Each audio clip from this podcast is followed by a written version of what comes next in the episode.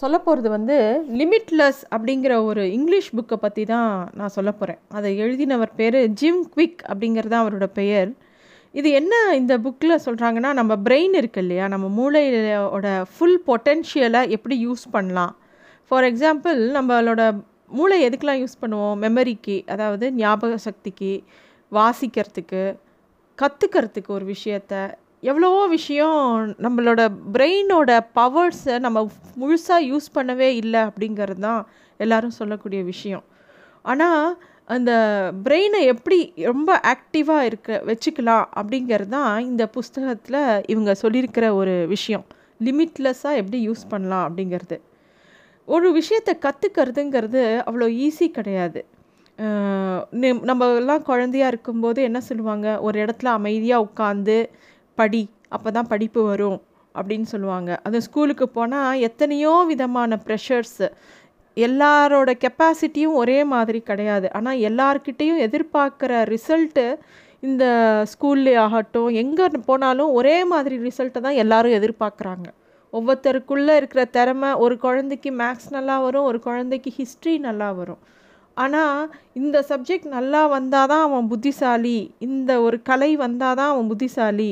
Art அதெல்லாம் வந்து இப்போ வேணால் எல்லோரும் கற்றுக்கணுங்கிறாங்களே தவிர பட் படிப்புங்கிறது ஒரு ஸ்டாண்டர்டாக எல்லாருமே வந்து இவ்வளோ மார்க் வாங்கினா தான் அவன் புத்திசாலிங்கிறதுல ரொம்ப தீர்மானமாக இருக்கும். ஜிம் குவிக்குங்கிற இந்த புஸ்தகத்தோட ஆத்தருக்கு ஒரு ட்ரமாட்டிக் ஒரு பிரெயின் இன்ஜுரி நடந்துடுது அதனால அவனுக்கு அந்த ஆத்தருக்கு வந்து ஒரு டிசபிலிட்டி இருந்தது. அதாவது லேர்னிங் டிசபிலிட்டின்னு சொல்லுவாங்க. அதனால் அவருக்கு என்ன ஆயிடுச்சுன்னா கிளாஸ் ஒர்க் பண்ணுறதோ ஒரு சாதாரண ஒரு நோட்டில் எழுதுறதோ இல்லை கிளாஸில் கவனிக்கிறதோ எல்லாமே ரொம்ப கஷ்டமாக இருந்திருக்கு. அவங்க டீச்சரே அவங்க அந்த பையனை வந்து the boy with the broken brain அப்படின்னு கிண்டல் பண்ணுவாங்களாம். மூளை உடஞ்ச பையன் அப்படிங்கிற மாதிரி. இந்த குவிக் என்ன பண்ணார்? எப்படி தன்னை தனக்கு எந்த மாதிரி பண்ணினா எல்லா பாடங்களும் புரியும் அப்படிங்கிறதுக்கு சில டெக்னிக்ஸை ஃபாலோ பண்ணினார். அது மூலமாக இன்னும் நல்லா சாதுரியமாக நிறைய விஷயத்தை கற்றுக்கலாம் ரொம்ப ரொம்ப ஐ மீன் அந்த என்ன சொல்கிறது எஃபிஷியன்ட்னு சொல்லுவோம் இல்லையா? எஃபிஷியன்ட்னு ஒரு வார்த்தை இருக்குது ஸ்மார்ட் ஒர்க்னு ஒரு வார்த்தை இருக்குது அதாவது ஒரு வேலையை ரொம்ப கஷ்டப்பட்டும் செய்யலாம் சுலபமாக புத்திசாலித்தனமாகவும் செய்யலாம். அதை வந்து குவிக் வந்து கண்டுபிடிச்சி வச்சுக்கிட்டாரு. அந்த மாதிரி பண்ணினா கொஞ்சம் ஈஸியாக இருந்திருக்கு அவருக்கு. அவருக்கு இவ்வளோ அதாவது லேர்னிங் டிசபிலிட்டிங்கிறது ஒரு குழந்தைக்கு படிக்கிறதோ நம்ம நார்மலாக இருக்கிறவங்கள விட கொஞ்சம் ஸ்லோவாக தான் எல்லாமே கற்றுக்க முடியும் கிரகிச்சிக்க முடியும் படிக்க முடியும். அந்த மாதிரி ஒரு குழந்தையாக இருந்திருக்காரு இந்த ஜிம் குவிக் அப்போ வந்து அவரே சில டெக்னிக்ஸை ஃபாலோ பண்ணி அதெல்லாம் தாண்டி வெளியில் வந்து நிறைய விஷயங்கள் கற்றுண்டு அது மட்டும் இல்லை இந்த மாதிரி அந்த அவர் க எப்படி அதை ஓவர் கம் பண்ணாரோ அதை வந்து ஒரு புஸ்தகமாக எழுதியிருக்கார். அதை இந்த லிமிட்லெஸ்ஸுங்கிறது வந்து என்னெல்லாம் சொல்கிறாருன்னா உன் பிரெயினை எப்படி நீ வந்து அப்கிரேட் பண்ணலாம் எப்படி எல்லாத்தையும் வேகமாக கற்றுக்கலாம் உனக்கிட்ட இருக்கிற பொட்டென்ஷியல் அதாவது உன்கிட்ட இருக்கக்கூடிய திறமையை நீ எப்படியெல்லாம் வெளிக்கொண்டு வரலாம் அப்படிங்கிறதுக்கு இந்த புஸ்தகம் ரொம்ப யூஸ்ஃபுல்லாக இருக்கும். எல்லா பேரண்ட்ஸும் படிக்கணும் எல்லா ஸ்டூடெண்ட்ஸும் படிக்கணும் இந்த புஸ்தகம். இதில் முக்கியமான மூணு விஷயங்களை அவர் சொல்கிறார். அதாவது use the power of music smell and pomodoro technique to study எஃபிஷியன்ட்லின்னு சொல்கிறார். இதுதான் ஃபஸ்ட்டு பாயிண்ட்டு அது என்ன சொல்கிறார் அப்படின்னா இந்த லிமிட்லெஸ்னு ஒரு சினிமா கூட வந்தது. இங்கிலீஷில். பிராட்லி கூப்பர் அவரோட படம் இது. அவர் தான் மெயின் கேரக்டர் அதில். அதில் என்னென்னா ஒரு மாத்திரை இருக்கும். அந்த மாத்திரை வந்து சாப்பிட்ட உடனே அவனுக்கு வந்து அவன் பிரெயின் வந்து பயங்கரமாக வேலை செய்யும். சூப்பர் ஃபாஸ்ட்டாக வேலை செய்யும். அவன் யூஎஸ் பிரசிடெண்ட் ஆகிற அளவுக்கு அவன் அந்த பிரெயினில் அவன் கெப்பாசிட்டி எக்கச்சக்கமாக போயிட்டே இருக்கும். அவன் எல்லா விஷயமும் பண்ணுவான். அது வந்து ஒரு சயின்ஸ் ஃபிக்ஷன் படம். இருந்தாலும் அந்த அந்த அளவுக்கு நம்ம பிரெயினை ஒர்க் பண்ண வைக்க முடியும் அப்படிங்கிறது தான் இந்த புக்கோட ஆத்தரோட விஷயம். அவர் என்ன சொல்கிறாரு லெட்டஸ் ஸ்டார்ட் வித் மியூசிக்குங்கிறாரு எல் நிறைய ரிசர்ச் பண்ணியிருக்காங்க ஒரு மைல்டு மியூசிக் கேட்டுக்கிட்டே படித்தோம்னா கான்சன்ட்ரேஷன் நல்லா இம்ப்ரூவ் ஆகும் அப்படிங்கிறாங்க. அதுவும் முக்கியமாக பரோக் மியூசிக்னு ஒன்று சொல்கிறாங்க அதாவது fifty to eighty beats per minute இருக்கக்கூடிய எந்த ஒரு மியூசிக் கேட்டாலும் அதாவது அது மைல்டாக ஓடிட்டே இருக்கும்போது நம்ம படித்தோன்னா நம்மளோட பிரெயினோட ஆக்டிவிட்டி இன்னும் ஸ்மார்ட்டாக இருக்கும் அப்படிங்கிறாங்க. அது மாதிரி ஸ்மெல்லு இப்போ ஏதாவது நமக்கு பிடிச்ச பர்ஃப்யூமோ இல்லை ஏதோ ஒரு ஸ்மெல்லை நம்ம வந்து வச்சுட்டு இப்போ ஒரு கொஸ்டின் கஷ்டமாக இருக்குதுன்னு வச்சுக்கோங்களேன். அந்த கொஸ்டினை படிக்கும்போது நமக்கு பிடிச்ச ஸ்மெல்லை வச்சுட்டு முக்கியமான பாயிண்ட்டும் போது அந்த ஸ்மெல் நமக்கு ஞாபகம் வந்ததுன்னா பரீட்சையில் அந்த ஸ்மெல் இருக்கும் ஸ்மெல்லை ஞாபகப்படுத்திக்கும் போது அந்த வார்த்தைகள் ஞாபகம் வரும் அப்படின்னு சொல்கிறாரு அதுக்கு அதே மாதிரி போமோடாரோ டெக்னிக்னு ஒன்று இருக்குது அது வந்து ரொம்ப அழகான டெக்னிக் என்னன்னாக்கா ஒரு டைமர் செட் பண்ணிக்கணும். டைமருங்கிறது எல்லாரோட செல்ஃபோனில் கூட இருக்கும். ஒரு டைமரை செட் பண்ணிவிட்டு ஒரு சப்போஸ் நம்ம சே ஒரு பத்து நிமிஷம் படிக்க போகிறோன்னா அதுக்கேற்ற மாதிரி டைமர் செட் பண்ணிவிட்டு கண்டினியூஸாக என்ன படிக்கிறோமோ அதை தவிர வேறு எதுலேயுமே ஃபோக்கஸ் போகாமல் படிக்கிறது. அது மட்டும் இல்லை ஒரு பெரிய ஒரு ரெண்டரை பக்கம் கொஸ்டினுக்கு ஆன்சர் இருந்ததுன்னா ரெண்டரை பக்கம் இருந்ததுன்னா அதை முழுசாக பார்க்கும்போது தான் பிரமிப்பாக இருக்கும். அதை வந்து குட்டி குட்டி சங்காக கட் பண்ணிட்டோன்னு வச்சுக்கோங்களேன். நான் மொதல் நாலு லைன் அப்புறம் நாலு லைன் அப்புறம் நாலு லைன் அப்புறம் நாலு லைன் அந்த இருபது நிமிஷத்தில் ஒவ்வொரு நாலு லைனும் நான் படித்து முடிக்க போகிறேன் அப்படின்னு வச்சுக்கிட்டோன்னா அந்த டெக்னிக் ஆரம்பத்தில் கஷ்டமாக இருக்குமே தவிர போக போக அது ஒரு ப்ராக்டிஸாக மாறிடும் அப்படின்னு இவர் சொல்கிறார் அடுத்தது visualization can help you instantly expand your concentration and மெமரின்னு சொல்கிறார் எப்பயுமே விஷுவலைசேஷனுங்கிறது ஏதாவது ஒரு விஷயத்தை நம்மளோட பிரெயின் வந்து ஒரு சினிமா மாதிரி ஞாபகம் வச்சுக்கிட்டதுன்னா அது ரொம்ப நாள் நம்ம மைண்ட் பிரெயினில் தங்கும். அதாவது சயின்டிஸ்ட் என்ன கண்டுபிடிச்சிருக்காங்கன்னா நியூரோ பிளாஸ்டிசிட்டி அதாவது பிரெயினோட கெப்பாசிட்டி இருக்கு இல்லையா? அது வந்து நாட்கள் ஆக ஆக அதோட அது மாறிக்கிட்டே இருக்கும்.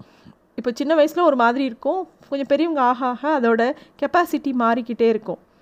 இது சில சமயம் சில பேருக்கு போரிங்காக இருக்கும். ஆனால் வந்து என்னன்னாக்கா ஒரு நம்ம மெடிடேஷன்லாம் சொல்கிறாங்களே மெடிடேஷனில் என்ன டெக்னிக் சொல்கிறாங்க உங்களை உங்களுக்கு பிடிச்ச தெய்வத்தை நினச்சிக்கோங்க. இல்லாட்டி ஒரு ஒரு பால் ஆஃப் லைட் இருக்குதுன்னு நினச்சிக்கோங்க. அதுலேயே உங்கள் ஃபோக்கஸ் வைங்கன்னு சொல்கிறாங்கல்ல அதுதான் இந்த விஷுவலைசேஷன்லேயும் அப்படி தான் சொல்கிறாங்க நீங்கள் வந்து ஒரு கொஸ்டினையோ ஒரு ஆன்சரையோ படிக்கிறீங்க இல்லை ஒரு கான்செப்டை படிக்கிறீங்கன்னா அந்த கான்செப்டை விஷுவலைஸ் பண்ணிக்கோங்க. எங்கே உங்கள் கான்சன்ட்ரேஷன் சதறினாலும் அதை திருப்பி கொண்டு வந்து அதே விஷுவல்குள்ளே கொண்டு வந்து நிறுத்திக்கோங்க. இது ஒரு விதம். இல்லை உன்னோட அந்த ஆன்சரையே அதில் ஒரு கதை மாதிரி பின்னிக்கலாம். இந்த ஒரு கொஸ்டினோட ஆன்சரை ஒரு கதை மாதிரி நம்ம மைண்டில் ஞாபகம் வச்சுக்கிட்டோன்னா அதை ஞாபகப்படுத்திக்கிறது ரொம்ப ஈஸி அப்படின்னு சொல்கிறாங்க அதே மாதிரி ஒரு கொஸ்டின் படிக்கும்போது சில பார்ட்ஸ் ஆஃப் இப்போது ஒரு நைட் லேம்ப் பக்கத்தில் இருக்குதுன்னு வச்சுக்கோங்களேன். நைட் லேம்போட பேஸு ஃபஸ்ட்டு பேரா இந்த ஃபஸ்ட்டு பேரா நைட் லேம்ப் பேஸில் இதெல்லாம் இருக்குது அந்த நைட் லேம்போட ஸ்டாண்டில் இந்த கொஸ்டினில் இந்த பார்ட்லாம் இருக்குது அதுக்கு மேலே இருக்கிற பல்பில் இந்த பார்ட்லாம் இருக்குன்னு ஒரு ஆப்ஜெக்டோட கூட நம்மளை வந்து கம்பேர் பண்ணிட்டு அந்த ஆன்சரை படிக்கலாம் அப்படின்னு சொல்கிறாங்க இந்த இது வந்து இன்னொரு ரொம்ப அழகான டெக்னிக். மூணாவது டெக்னிக் என்ன சொல்கிறாருன்னா get better at reading and do it more often and you will become more successful அப்படிங்கிறாங்க. அதாவது வாசிக்கிற பழக்கம் இருக்கு இல்லையா? அது ரொம்ப ரொம்ப முக்கியம். ரீடிங் ரீடிங்கிறது ஒரு ல ஒருத்தரோட லைஃப்பை ரொம்ப மேம்படுத்தும். அதை வந்து ஆரம்பத்தில் கஷ்டமாக இருக்கும். ரீடிங்னால் நான் சொல்கிறது ஒரு சப்ஜெக்டை படிக்கிறது ஒரு ஸ்கூலில் கொடுக்குற சப்ஜெக்டை படித்து மனப்பாடம் பண்ணுற விஷயங்கள் மட்டும் இல்லை. Reading is reading anything வாசிப்பு அப்படிங்கிறது வந்து பிரெயினுக்கு ரொம்ப முக்கியம். நம்ம பிரெயின்லாம் அந்த காலத்தில் பார்த்தோம்னா நம்ம ஊரில் அதாவது இந்தியாவில் வந்து ஒரு பஜனை பாடுறதோ ஒரு பாசுரம் படிக்கிறதோ இல்லை ஒரு செய்யுள் பகுதின்னு தமிழ் சப்ஜெக்டில் ஒன்று வரும். இதெல்லாம் வந்து மனப்பாட பகுதினே வச்சுருப்பாங்க. அதை மனப்பாடம் பண்ண பண்ண நம்ம பிரெயின் வந்து ட்ரெயின் ஆகும். மனப்பாட பகுதியோ நம்ம நம்மளோட இந்தியன் எஜுகேஷன் சிஸ்டமில் முன்னாடிலாம் புஸ்தகமே கிடையாது. ஒருத்தர் வாயால் சொல்லி அதை கேட்டு அதை திருப்பி ரீப்ரொடியூஸ் பண்ணி பண்ணி தான் நம்மளோட பிரெயின் ஆக்டிவாக இருந்தது. அந்த மாதிரி ஆக்டிவிட்டி கொடுத்துட்டே இருக்கும்போது பிரெயின் இன்னும் ஷார்ப்பாக இருக்கும். அதோட பொட்டென்ஷியல் எல்லா பக்கமும் திறந்து விடும். அதனால் சின்ன வயசுலேருந்தே அந்த மனப்பாடம் ஒரு பிரெயின் ஆக்டிவிட்டி அப்படின்னு கொடுக்கறது ரொம்ப முக்கியம். ரெண்டாவது வாசித்தல்.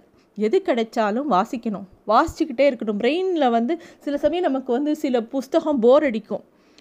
ஃபார் எக்ஸாம்பிள் நம்ம ஏதோ ஒரு சப்ஜெக்ட் புஸ்தகம் எடுத்தோம். சில பேருக்கு வந்து சில சப்ஜெக்ட் ரொம்ப பிடிக்கும். சில சப்ஜெக்ட் பிடிக்காது. எல்லா சப்ஜெக்ட்டும் பிடிக்கணும்னு அவசியம் கிடையாது.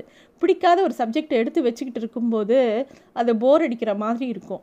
அந்த போர் அடிக்கிறது போது சின்ன குழந்த மாதிரி விரலை வச்சுட்டு வாசிக்க சொல்கிறாங்க இந்த புக்கில் அது ஒரு முக்கியமான பாயிண்ட்டாக சொல்கிறாங்க இந்த சின்ன குழந்தையெல்லாம் ஒரு புஸ்தகத்தை வாசிக்கிறச்ச கையை பிடிச்சிட்டு இப்படி வாசிப்போம் தெரியுமா?